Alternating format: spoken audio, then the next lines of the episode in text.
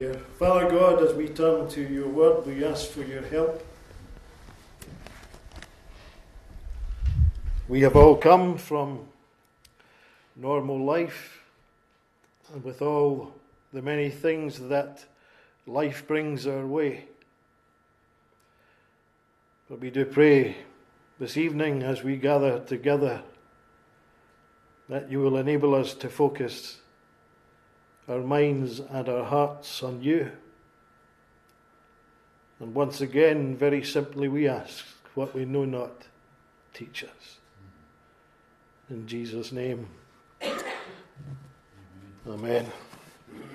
I guess one of the more difficult aspects of growing older is being able to let go. And it seems all too easy to hold on to a job or to a position far longer than we ought to.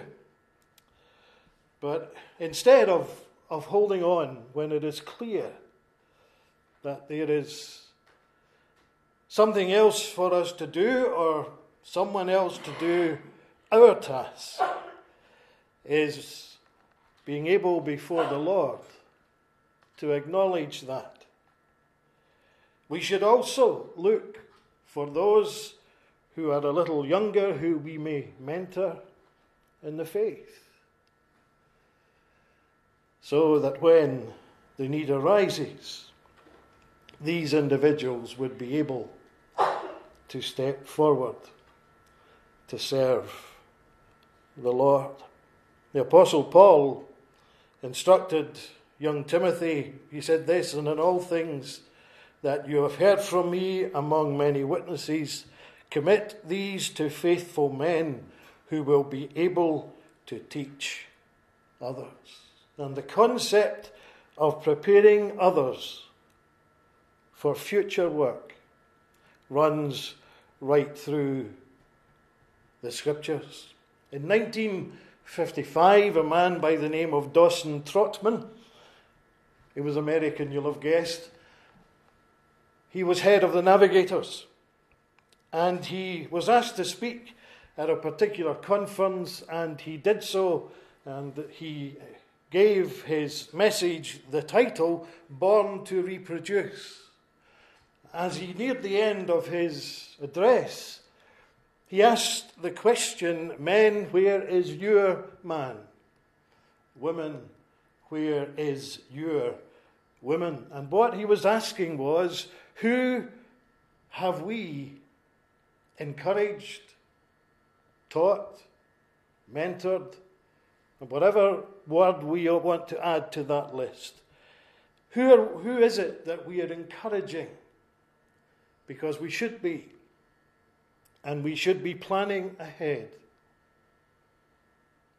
And when the opportunity presents itself to lead others to maturity in their Christian life and experience. I'm going to cheat a wee bit tonight because we're not going to solely look at Elijah. You'll have guessed we're also going to look at Elisha. Because as Elijah came to the end of his ministry, there is an awful lot that I think we can glean from his life and experience. Elijah was another one of these individuals who was encouraged to help the one who would follow him. And Elisha, the son of Shaphat, of Abel, Meholah, you shall anoint in your place. That was his instruction from God. And that wasn't an option. I don't believe for one minute that was something that he could have chosen to do or not. It was a command from heaven. Now, Elisha was the son of a wealthy landowner. He was privileged. It's interesting that Elijah didn't choose his successor. God did. And he enabled him to come to that conclusion when Elijah was in a cave on the side of Mount Horeb. And from there he set out to find the one who would follow him. And on his way from Sinai to Damascus, Elijah found his man.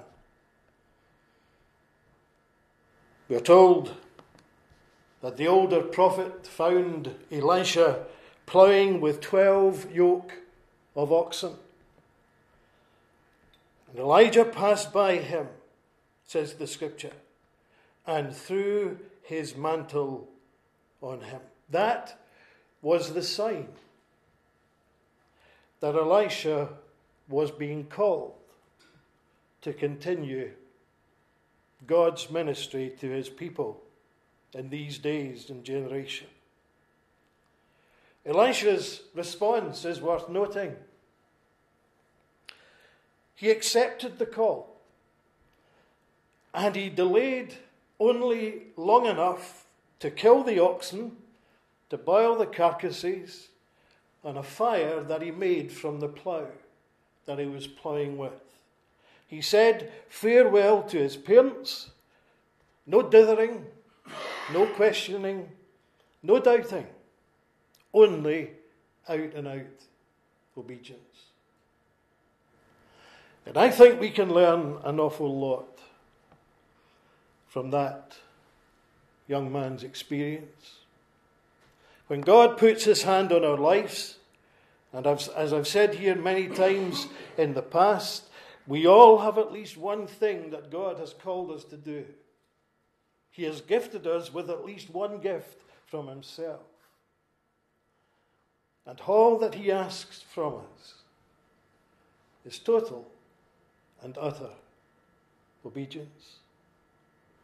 And Elisha was a great example of that. For the next seven or eight years, he becomes Elijah's close attendant. It's interesting that those seven or eight years we're not really told very much about. But we, all we know is that for these years that passed, Elisha followed Elijah every step of the way. And Elijah would disciple him, He would help him to grow, he would encourage him. And the one thing we can be certain of, he would be an example to him. It's another moment where we have to stop and ask a question. As others look at our life, are we examples worth following? And that's another question where the answer is not optional. There is only one of two answers. We either are or we're not.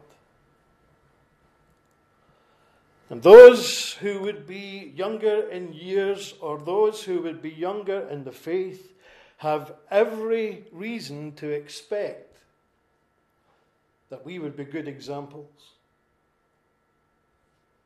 And so we should be. And so the men travelled together, they ministered together until it became very apparent that the day was fast approaching when Elijah would be removed from this scene of time. And I guess, like any normal individual, Elisha was filled very probably with a, at least a little bit of dread and fear. It's only human.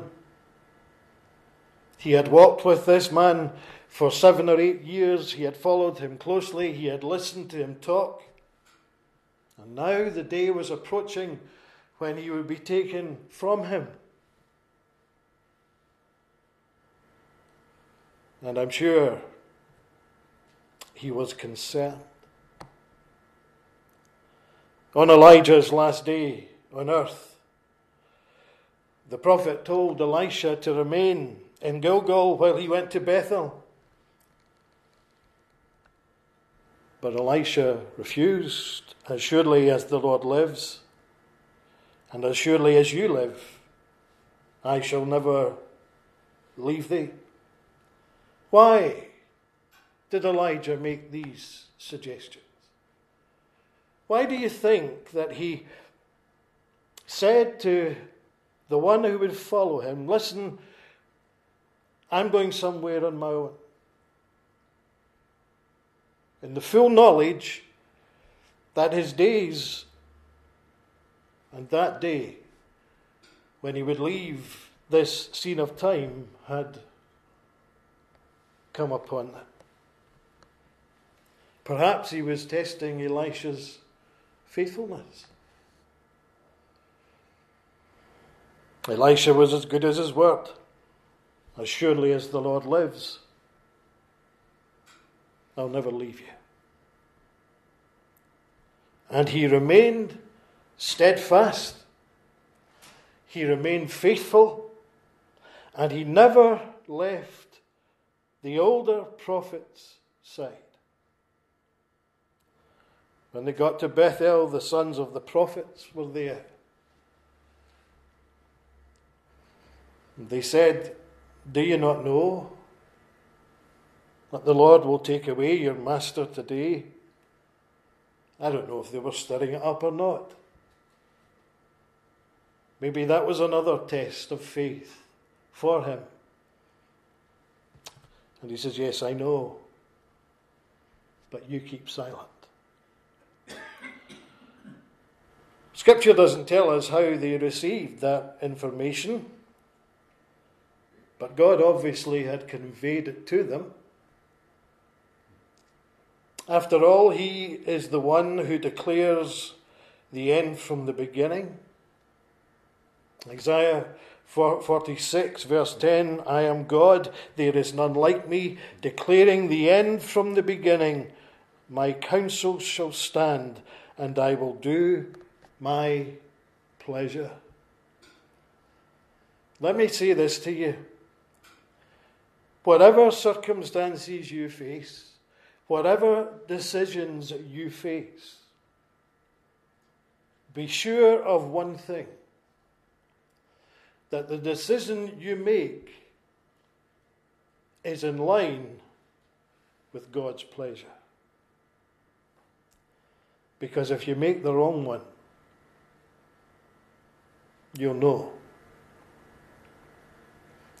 As individuals, as believers corporately, our walk with God should be such that when we face choices and decisions,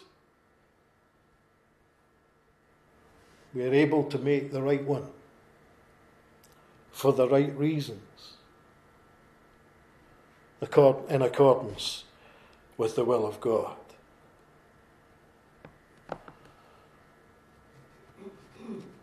When we think of matters regarding the future, even for us, it is vital too that we also when we think ahead and we live in the light of the days that we live in, that we understand God's plans and purposes for His people. And we understand, as best as we're able, God's plans and purposes for this world in which we live in. Because despite the confusion, humanly speaking, God still has a plan and it will be worked out. Then Elijah spoke to Elisha again and he said, Listen, stay here. The Lord has called me to go to Jericho. And the response was just the same as the Lord lives and as your soul lives, I will never leave you. And from Jericho, God dispatched Elijah to the Jordan. And for a third time, Elijah suggested that the younger man would leave, would remain behind. But Elisha was steadfast. As the Lord lives, I will not leave you.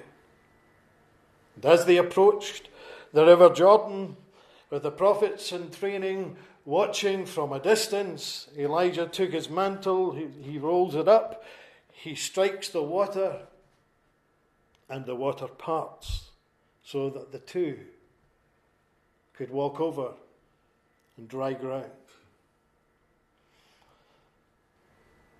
Did the water gather up like it had done in the Red Sea when Moses held up his staff when the children of Israel were fleeing from the fast approaching Egyptians? We don't know. But we do know that the pathway through it was dry. Our God is a God of miracles. This was one of these occasions where something happened that was beyond Elijah or Elisha's human ability. But God provided a way across. When they get to the other side of the river, Elijah says to the young man who was with him, Ask what I might do for you before I'm taken away from you. Elijah knew his time was near. And clearly, Elisha had something that he would have wanted from his teacher because he remained steadfast with him. He wasn't going to miss out on anything. And in verse 9, please let a double portion of your spirit come upon me. What a request! What a request ask. The boldness of this young man. And this young man knew that Elijah's God and his God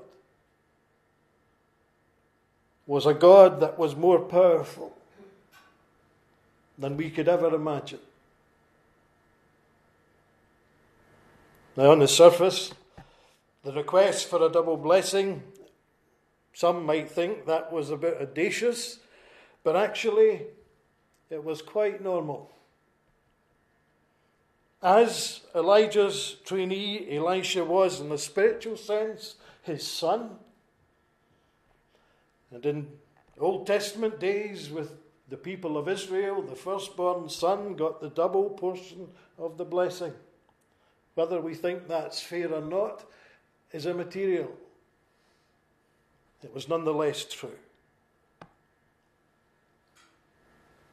And as such, in asking for that blessing, he was not doing something that he should not have done.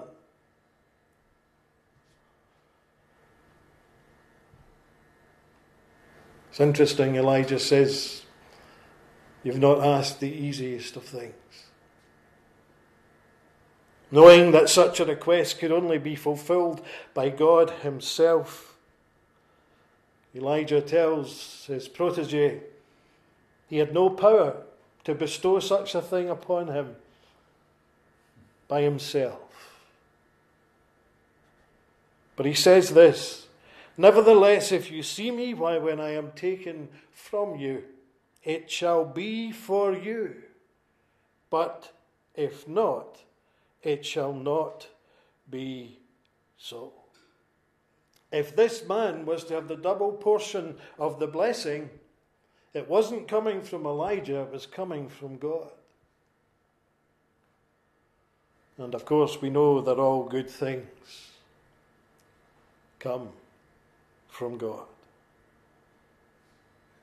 Elisha had stayed with Elijah every minute of that day. There was one thing certain he wasn't going to miss his departure, that's for sure. Couldn't risk the, dash down to the shops for a sweetie. He clung to him every minute of the day. Elisha remained firmly focused.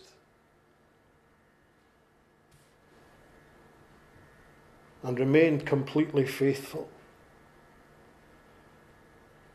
And suddenly a chariot of fire appeared, and horses of fire, and separated the two of them. And Elijah went up in a whirlwind into heaven. He departed in a moment, miraculously carried into God's presence. Elijah didn't witness death. He was removed from this earth, but not through the valley of the shadow of death.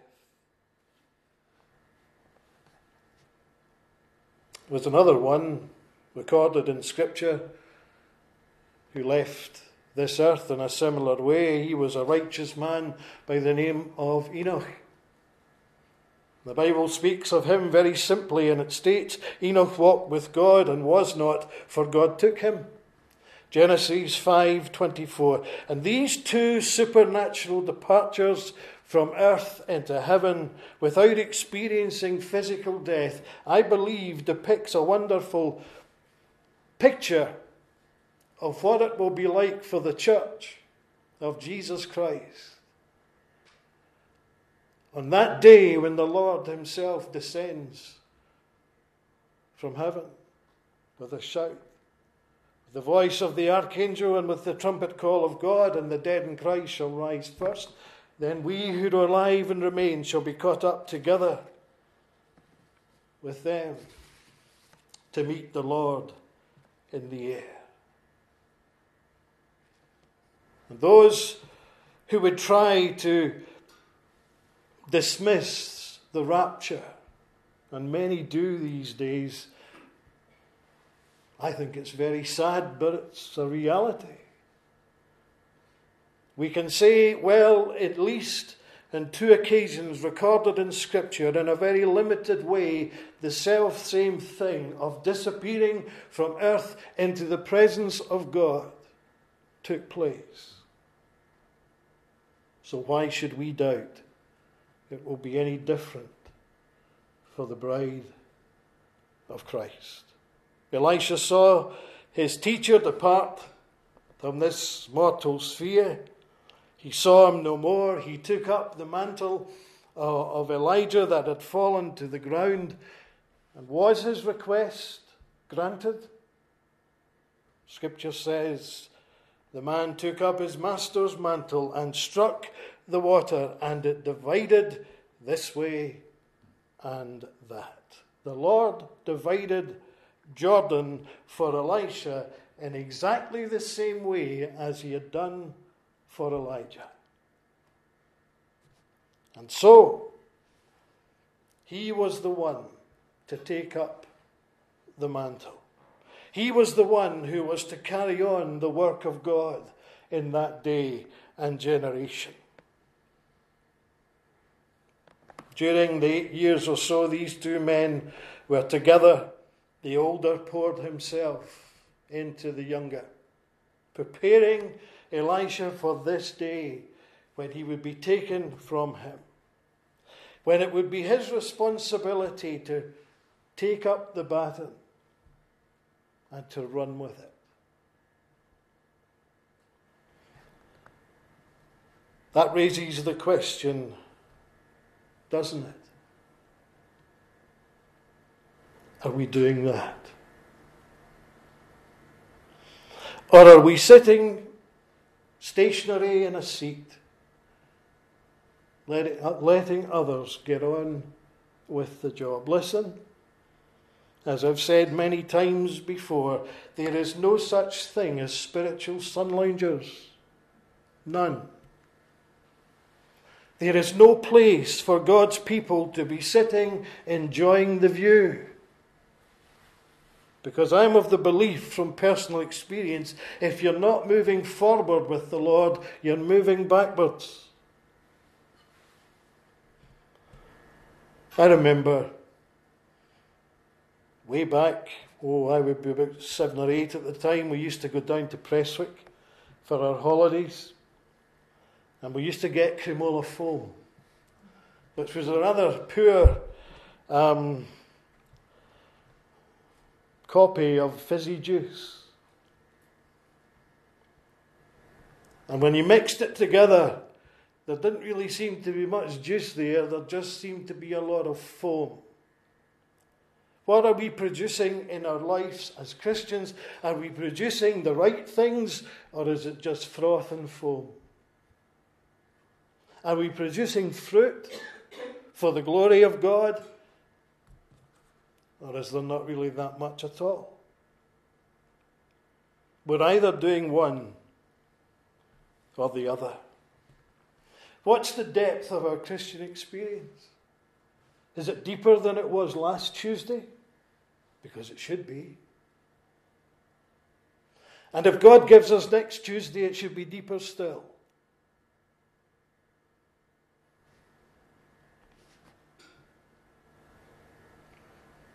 We are all called. We are all called of God to serve Him.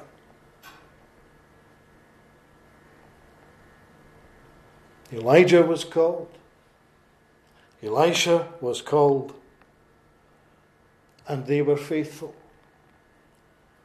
And we know that because we have the benefit of hindsight and we have the benefit of God's word. In a coming day, if the Lord tarries and others would look over our life, what is the legacy that we're leaving?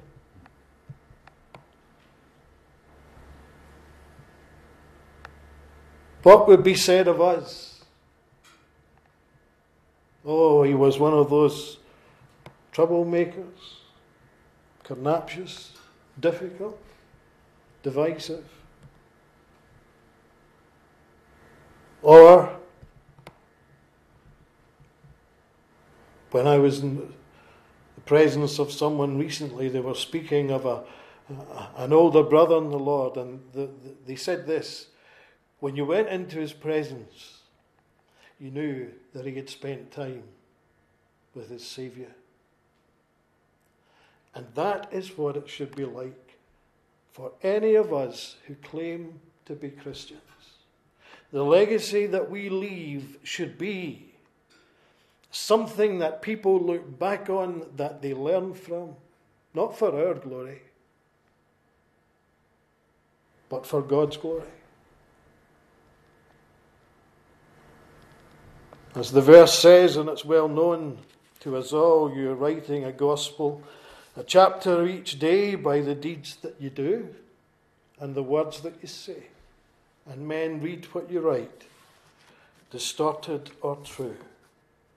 So, what is the gospel? According to you. Elijah was faithful to the end. Elisha was faithful when he was being mentored those seven years. And when the time came, he was ready, almost without breaking step, to take up the mantle and to serve his God. Am I faithful? Are you in the work that God has called you to do? Are we willing not to count the cost? Or is it all on our terms? Do we try to coax God down the way of our own imaginations?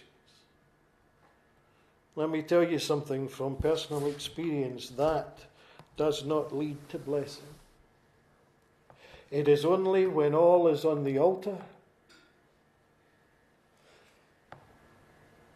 where we have died to ourselves, And the desire of our hearts is to live in that newness of life for the glory of our Saviour. That is what matters.